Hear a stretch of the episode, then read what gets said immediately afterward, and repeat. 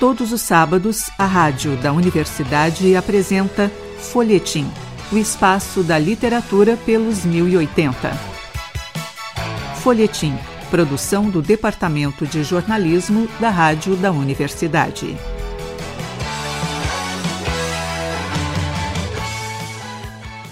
Olá, ouvintes. Eu sou o jornalista Pedro Palaoro e apresento a partir de agora o Folhetim. Falamos hoje com a escritora e psicanalista Rosane Pereira. Ela já publicou três livros, incluindo romances e contos, e agora está lançando o seu novo romance Mulheres Esquecidas, saindo pela editora Bestiário. Rosane, muito bom recebê-la aqui no Folhetim e na rádio da Universidade. Bom dia, Pedro. Obrigada. Também estou muito feliz de estar aqui com vocês, com esse programa que eu curto tanto, que, enfim, onde eu escuto tanta gente interessante da literatura. E é um, uma alegria enorme estar aqui. Tá? Neste livro, Melina, Júlia, Teresa e Luana são as mulheres esquecidas. Mas Ângela, Alice e Maria Clara também foram esquecidas, assim como Lilian, Mariana e Margarida. Na São Paulo do século XXI, milhares de moradoras de rua são esquecidas em um canto qualquer.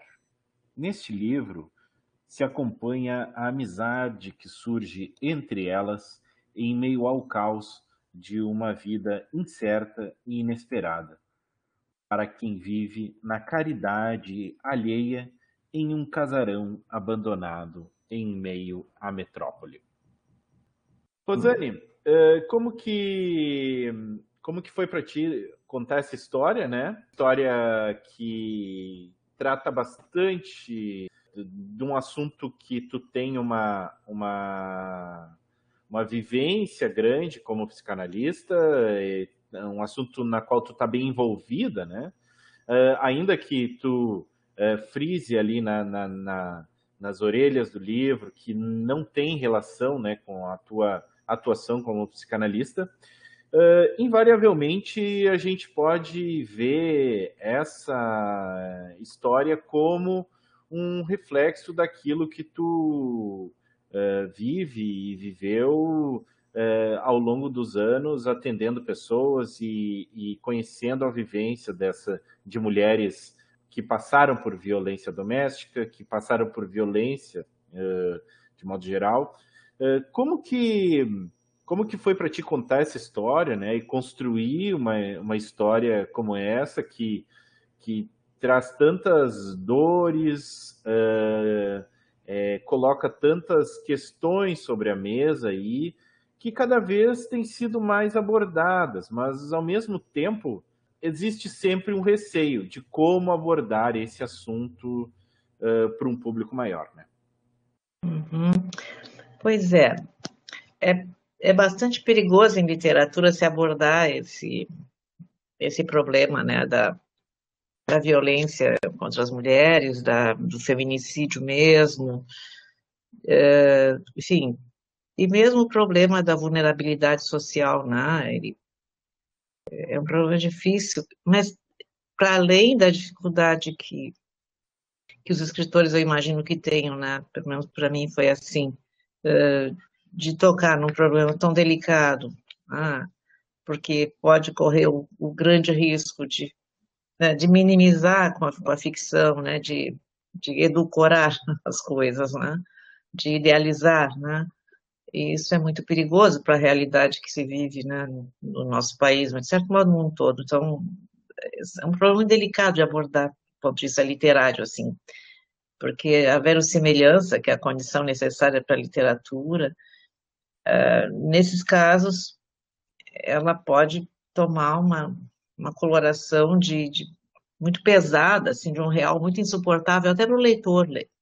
Então, trabalhar com isso, né, do ponto de vista poético, fica parecendo uma ironia, parecendo um, um sarcasmo com a, com a realidade né? ou então se faz uma literatura muito muito angustiante demais para ser lida, né? Eu não, na verdade, também não me preocupei muito com a angústia do leitor, porque tem passagens angustiantes, sim, né? Mas, uh, porque, sim, a literatura também tem essa função, né, de angustiar, mas tem que ser suportável, né? Tem que ser algo onde, para a gente eh, continuar a ler um texto ficcional, a gente tem que se sentir parecida com o que vê ali, né? Então, foi, sim, foi, uma experiência muito dura, foi o meu livro, dos quatro livros que eu escrevi, foi o mais difícil, em vários momentos eu achei que eu ia desistir de escrevê-lo, porque estava muito doloroso para mim continuar essa narrativa, mas ao mesmo tempo uh, o desejo de escrevê-la me convocava, falava mais alto e eu seguia em frente, né? Mas uh, sobre a questão do efeito da, né, da minha experiência de psicanalista, obviamente que sim, né, que ela está incluída nisso, mas como um efeito, né, não como uma causa, deixa eu usar essa, essa, essa, esse duo tão conhecido, né, da causa e efeito. Uh, é um efeito, sim, né, porque poderia dizer, bom, se a causa foi na o fator estimulante disso, da escrita desse, de, de, dessa temática, desse romance, foi a, a, clínica, então, então seria algo quase da ordem do hediondo, né? Uma psicanalista se inspirar nas histórias que houve para fazer a sua ficção. Mas não, é um efeito, sim, né? É por isso que eu, eu digo na, na abertura do livro quanto eu sou grata né, a todas as mulheres que eu escutei, pela coragem que elas me deram, né? E pelo desejo que elas me suscitaram de escrever, né? Mas, na verdade, a trama, a estrutura da narrativa, a escolha né, desse, de, desse problema para abordar do ponto de vista literário, né, ficcional, foi, eh, sim, foi as duas coisas, foi, foi resultado de, de minha, da minha própria travessia né, pessoal e da minha relação com a, com a clínica, sim, porque eu sempre pratiquei a clínica social também, né? Desde que eu comecei meu trabalho, eu comecei numa clínica, numa clínica de um centro de cuidados infantis, onde se atendia também é, uma população vulnerável aqui da cidade, é, se atendia também adultos, né? Os adultos vinculados àquelas crianças. Depois fui para o Círculo Operário, lá de São Leopoldo, trabalhar na clínica do Círculo Operário, Uh, sempre trabalhei com clínica de vulnerabilidade social, pra, independente do meu consultório privado. Né? Uh, eu militei muito cedo, muito jovem, nos direitos humanos, né? Então, uh, estudei em São Paulo, vivi realidades muito duras lá, nessa militância dos direitos humanos, né? A gente, a gente via de tudo, de tudo mesmo, né? E eu sempre gostei de conversar com essas pessoas, de escutá-las. Acho que muito antes de eu ser psicanalista, elas produziram em mim um desejo de escuta muito forte. Né? Uh, eu venho de um bairro vulnerável dessa cidade, eu cresci num bairro muito vulnerável aqui da cidade, né? onde nós víamos, eu cresci assistindo realidades bem duras, né? E enfim, é, é, é, esse amálgama, né? Esse mosaico, né, realmente, das, das, nossas vivências, né? Eu gosto da, da, da, ideia de escrevivência, né? Que a Conceição é, veicula, porque é de onde um escritor tira mesmo, mesmo a sua matéria, né? Não, não tem outro lugar para se tirar. Né? Uh, Rosane, tu fala ali na, na, apresentação do livro, né? Inclusive, uh, que, que essa história é um mosaico, né? E tu até mencionou isso agora com uhum. tua última resposta. E quando a gente olha a história, né, após a leitura, tu, a gente, tu consegue ver um mosaico de histórias uh, é, complexas, cada uma a seu modo, mas que acabam se, se, se encontrando né, num mesmo lugar ali na, na história mas numa mesma situação né, de vulnerabilidade, na qual uh, tem alguns pontos sempre presentes aí. E aí a gente fala muito de realidade socioeconômica e de é, vulnerabilidade também uh, de acesso à educação, de acesso à saúde. O quanto esses elementos que eventualmente parecem paralelos ou externos à própria situação da violência contribuem para que, que isso uh, venha a acontecer ou a gravidade dessa, dessa vulnerabilidade, dessa violência efetivamente ocorra. Sim, elas, elas se juntam, na verdade, e é assim com todos os grupos sociais que têm empatia, né? Elas se juntam porque se sentem parecidas umas com as outras, né? Ah, a primeira a chegar no casarão, né? ela ela vai acolhendo as que chegam, que vão trazendo mais uma, que vão trazendo mais uma. Enfim, mas elas só conseguem ficar, né? É, na medida em que elas se sentem parecidas umas com as outras, que elas, né? Uma poderia ser a outra, né? É, tem, tem essa coisa da, da, da, empatia mesmo, da compaixão, que não nada tem a ver com a, com a ideia cristã, né? A compaixão é, né, é uma espécie de simpatia mesmo, né? De se colocar mesmo no lugar do outro, se enxergar no outro, né? É isso que faz com que as pessoas uh, se gostem ou se odeiem, né? ou, ou, se amem muito, né? E, e elas, uh, elas têm um código comum entre elas, né? Que é essa, essa vida por um fio, né? que é essa essa enxurrada do real da existência humana, né? Que cada uma dentro, o livro começa com, com, com uma chuva pesada caindo sobre o corpo dela, né? De uma delas, né? Que está perdida, sem memória, sem saber onde está, né? É, esse peso, né? É o, é o peso do, é o real mesmo que cai sobre os ombros dessas mulheres todos os dias quando elas saem para a rua, tentar comer, ganhar comida, tentar sobreviver, né? E, e todas elas têm esse código, sabem o peso disso, sabem do que, que a outra está falando. Então, elas não precisam de muita história. Tem um momento em que uma que ouve a outra, mas já de começo, assim, tá, não vão, eu não quero saber o que aconteceu, uh, fica aqui, ah, e depois tu toma o teu rumo. Mas acontece que no dia seguinte a outra não tem rumo, então não tem rumo, fica aqui. Né? mas porque ela observou e, bom, é, somos parecidas. Né? Ela entendeu o lugar das coisas aqui, né? do que, que se trata nesse casarão abandonado em que eu estou, e, e é a outra que traz outra, né? enfim. Tem todo esse jogo identificatório entre elas, né?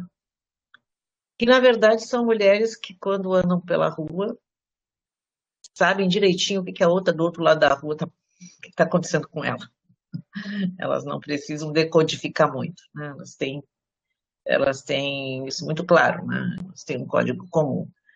Uh, eu vi isso acontecer mesmo entre essas mulheres, assim, quando eu digo que são, são vivências, são, foram vivências mesmo, são pessoas que eu encontrei no meio do caminho da minha vida como estudante, uh, que eu encontrei que eu tive oportunidade até de escutar um pouco, assim, embora não tenha estabelecido vínculo com nenhuma, nem, nem mesmo de, de escuta clínica, mas são pessoas que eu encontrei em circunstâncias de é, humanas mesmo, né, de, de tentar ajudá-las, e, é, enfim. É, eu frequentava muito feiras, essas feiras modelo, né, em São Paulo eu frequentei muito feiras, até hoje gosto, desde pequeno eu gosto muito de feiras, acho que é um lugar humano, é um lugar onde as coisas acontecem, né? Nas feiras a gente não presta muita atenção, mas as feiras de alimentos são o espelho de um grupo social que, que mora ali em volta delas. As pessoas que vão ali naquela feira têm, né, de alguma maneira, a identidade do, da região. Então, até hoje, quando eu chego em qualquer lugar que eu viajo, a primeira coisa que eu faço é descobrir onde é que fica a feira de alimentos, que dia que é, porque eu quero conhecer, né? E eu vi muitas histórias em feiras, assisti muitas cenas em feiras.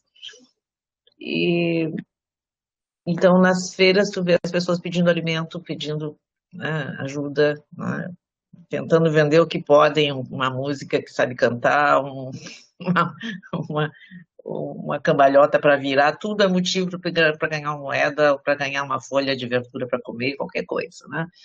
Então, eu sempre frequentei esses, esses lugares onde essas pessoas circulam. E quando eu passo nas ruas, nas portas de supermercado, que eu, enfim, que eu vou me ocupar dessas pessoas, porque elas vêm pedir comida, né? Eu pergunto o nome, eu quero saber quem são. Eu pergunto o nome, pergunto a idade. Não quer dizer não diz, mas eu pergunto, né? E, e pergunto o que ela quer comer da medida do possível, porque as pessoas têm gosto, né? Elas têm o direito de ter gosto, né? E, enfim, com isso eu acabei fazendo até alguns vínculos, assim, bom, me abano, eu passo por, por pessoas na rua, mas sempre foi assim. Então, quando eu comecei a escrever esse livro, foi uma espécie de, de memória mesmo, né? Eu, eu usei o termo esquecidas, né? Não porque eu tivesse me esquecido delas, né? porque eu nunca me esqueci de nenhuma delas, né, de, de, de, nenhum desses encontros, mas porque eu, eu queria uh, também produzir um traço de memória para os leitores, assim, né, que eles as conhecessem, né, uh, que não fosse uh, apenas uma, uma, uma vivência minha, né, que isso passasse a ser uma vivência coletiva, né, ter um diálogo com essas pessoas, porque acho que quando a gente lê, né, eu pelo menos quando leio, eu dialogo com os personagens, eu, eu tenho vontade de fazer pergunta para eles, eu tenho vontade de, de, almoçar e de jantar com eles, de sair caminhando com eles. Então, eu tentei fazer um pouco isso, assim, dar um pouco de intimidade ao leitor, porque essas pessoas, a gente caminha na rua, eu vejo as pessoas, o comportamento social é esse, viram o rosto, né, não querem ver. Ah, como se são transparentes. Outro dia eu vi um menino dizer na frente do supermercado: a gente é transparente. Ah, uh, e, e, realmente, né, as pessoas passam, não tem, não tem, é um não olhar, né? Não tem uma indiferença, é pior do que uma indiferença, né? Porque indiferença tu passa, tu vê e tu não leva em conta. Ali elas não são nem vistas, né? Então, Sim. foi o que eu tentei fazer, foi um pouco de produção de discurso, né? porque assim, essas pessoas têm um discurso, elas têm uma história para contar, não são pessoas sem história, ao contrário, são pessoas com muita história. Né? É, tem uma narrativa, né? tem um sujeito dessa narrativa, como a gente diz em psicanálise, né? aquele que está implicado no que lhe acontece, né? tem um sujeito de desejo, elas têm, elas elas querem a coisa mais elementar para o ser humano, que é viver. Uhum. Né? Que é o direito à vida. Assim, né? Elas estão pedindo nada menos, nada mais do que poder viver. Né? Enfim. Sim. Rosane, quando tu fala aí sobre essas pessoas terem discurso, né, terem o que falar, eh, surge a questão né, do, do, do desafio que é tentar uh, emular o, a fala dessas pessoas, né? E o desafio também de tu concatenar esses sentimentos que eventualmente é, ficam polarizados entre uh, a busca por uma esperança ou uma esperança é, de um futuro melhor e uma apatia quase uh, paralisante ali. Como que, uhum. como que foi é, construir né, essa, essa narrativa a partir da mente né, uh, desses personagens? Uhum. É, é construir essa narrativa a partir da subjetividade desses personagens, né? Porque cada uma delas tem um jeito muito próprio, né? Elas têm muita coisa em comum, né? Se identificam, se identificam muito, como eu te disse, mas elas também têm uma singularidade, uma, uma excentricidade muito próprias, né? Cada, cada uma delas é uma, uma criatura, uma mulher excêntrica em relação às outras, né? Mas as outras vão vão absorvendo isso, vão, né? Um e outra vai absorvendo né, a excentricidade que se apresenta na, na, na sua interlocutora, né? Mas uh, foi difícil, foi difícil como cruzar as histórias, como elas, né? O que que faz com que elas se conciliem? Eu né, eu faço parte do movimento feminista, me considero uma feminista a minha militância ela é muito particular, mas eu me considero uma militante feminista. Eu trabalhei numa ocupação aqui em Porto Alegre com mulheres em situação de violência, né?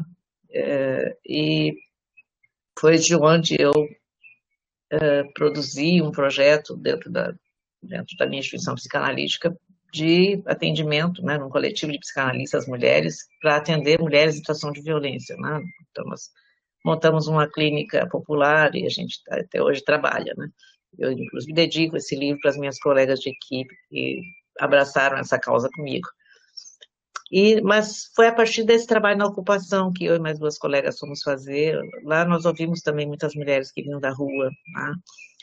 Uh, e e me pareceu né, que, que esse lugar de fala, né, ele é um como, é como no consultório, não tem diferença nenhuma, né? É um lugar de palavra, é um, é uma mudança de relação com a palavra, é um espaço de palavra.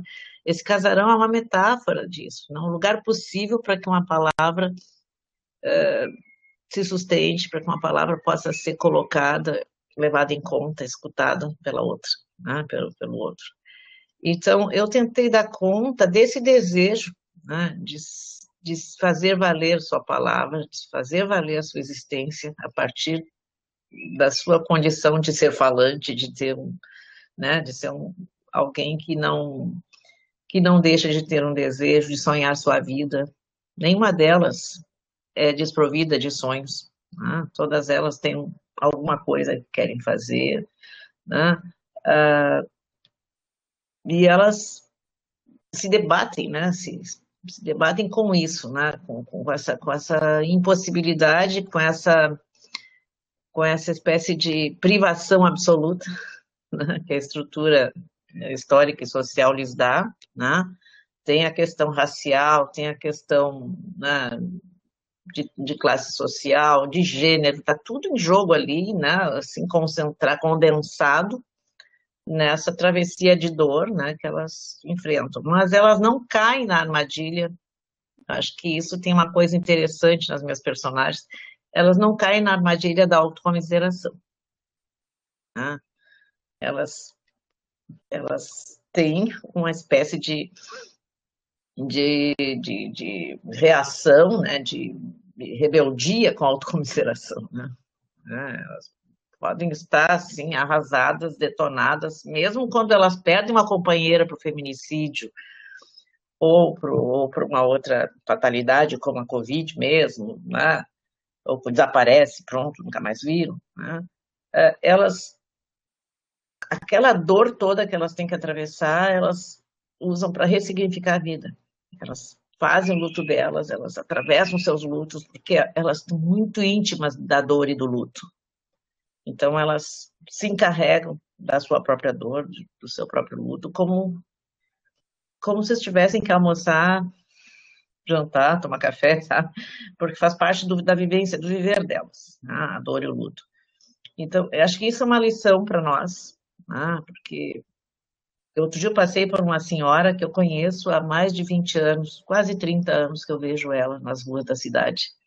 Eu, eu a conheci, ela era jovem, né? ela é mais velha do que eu, e eu fico impressionada com a resistência dessa mulher.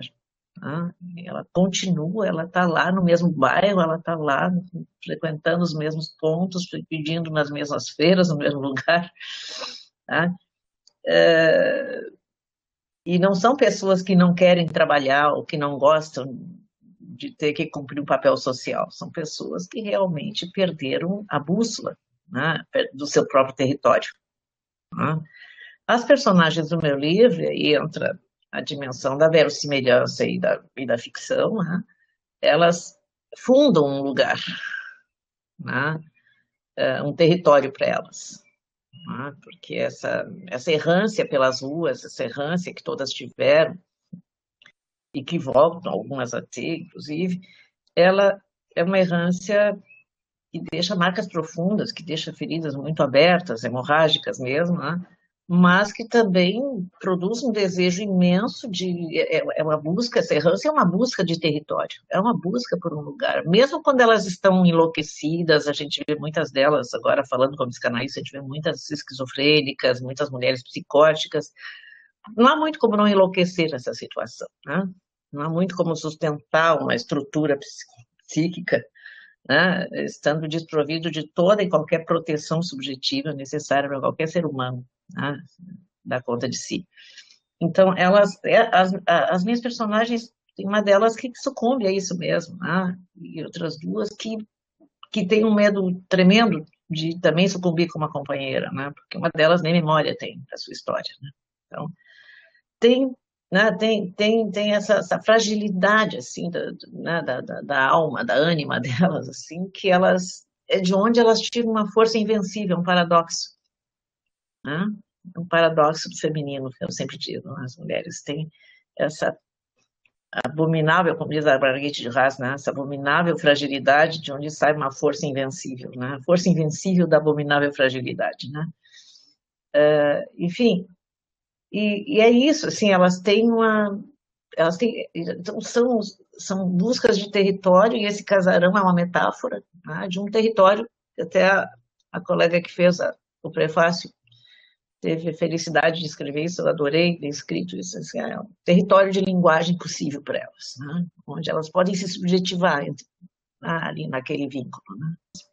É uma espécie de reparação subjetiva que elas fazem umas com as outras. Né mas também é uma metáfora né, do que poderia ser, né, do que poderia, ou eu deveria, porque é isso, né, deveria ser uh, um cuidado, né, um cuidado que o Estado e a sociedade poderiam ter com essas pessoas, né, porque é impressionante, nós temos, nós vivemos, em todos os grandes centros urbanos acontece isso, mas aqui na nossa cidade tem assim, tem dezenas de imóveis abandonados, dezenas.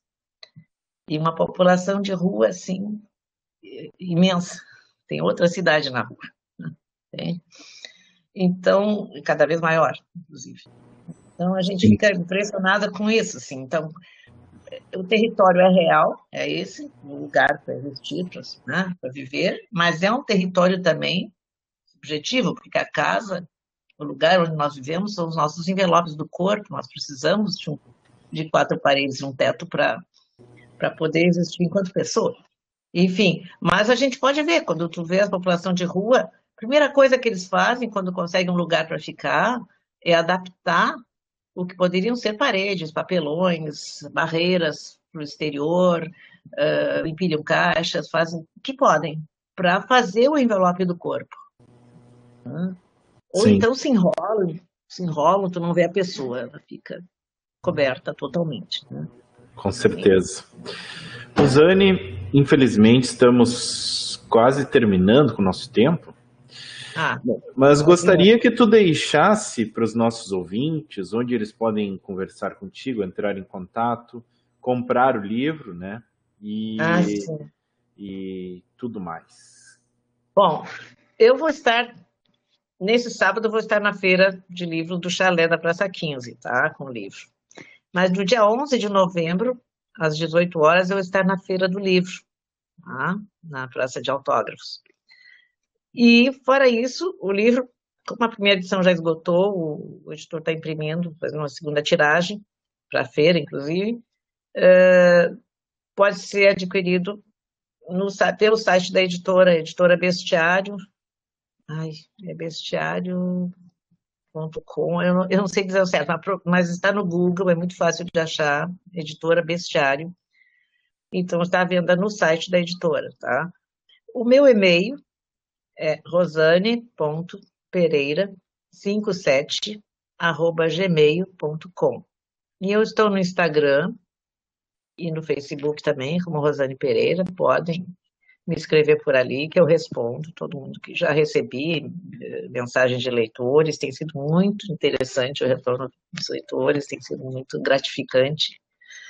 Enfim, eh, eu te agradeço imensamente, assim, a gente ter podido ter essa conversa, porque, eh, na verdade, é a primeira vez que eu falo do processo de escrita desse livro, da, das motivações dele, e, e, foi muito bom que pudesse ser num programa com, com essa disposição de tempo de escuta tua. Obrigada, obrigado pela escuta dos ouvintes também. Né? Sim, com certeza. Rosane, muito obrigado pela tua presença aqui no Folhetim. Foi muito bom conversar contigo. Ah, eu também adorei. Um beijo. Tchau. Hoje no Folhetim conversamos com a escritora e psicanalista Rosane Pereira. Debatemos com ela o seu novo romance Mulheres Esquecidas, que está saindo pela editora Bestiário.